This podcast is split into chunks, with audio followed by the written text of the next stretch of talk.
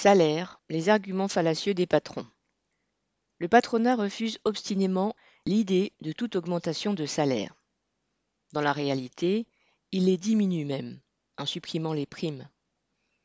Lors de son passage sur France Inter le 21 septembre, Geoffroy Roux de Bézieux, le président du MEDEF, s'est une nouvelle fois acharné à donner une apparence de justification à cette attitude qui ne s'explique que par le souci de préserver les profits.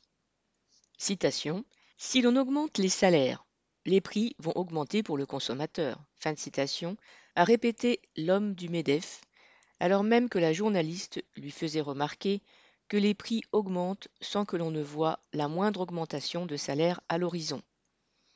Pour illustrer son propos, Roux de Bézieux a même osé prendre l'exemple de McDonald's, affirmant, citation, quand McDonald's augmente ses salariés, il augmente le prix de ses menus, oubliant juste de dire que McDonald's fait plus de 2 milliards de bénéfices, pour l'essentiel versés à ses actionnaires, ce qui pourrait lui permettre d'augmenter ses salariés tout en laissant les menus au même prix. Roux de Bézieux a bien entendu pris l'exemple des petits patrons, du restaurateur guillemets, pour qui les salaires représentent 70% de l'addition. C'est pour mieux cacher que le prix de l'addition quand il s'agit des grands groupes du supermarché, des trusts de l'automobile et du bâtiment, des banques, va dans la poche des actionnaires. C'était déjà vrai avant la crise sanitaire. Une étude parue dans le mensuel Alternatives économiques de février dernier révélait qu'en moyenne 80% des bénéfices des entreprises du CAC 40 sur les 15 dernières années avaient été redistribués aux actionnaires.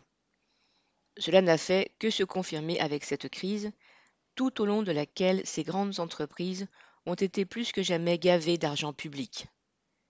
Elles ont ainsi fait 57 milliards de profits au premier semestre 2021. Quelle que soit la situation, les capitalistes trouvent le moyen de préserver leurs profits en répercutant sur la population les aléas de leur système de fous. Les prix des aliments pour bétail augmentent Qu'à cela ne tienne, le consommateur paiera plus cher sa viande au supermarché ceux du bois, de l'acier ou du cuivre ont fait autant, il faudra sortir plus d'argent pour se payer les produits qui en dérivent. Eh bien, pourquoi les travailleurs seraient-ils les seuls à n'avoir pas le droit d'appliquer cette logique?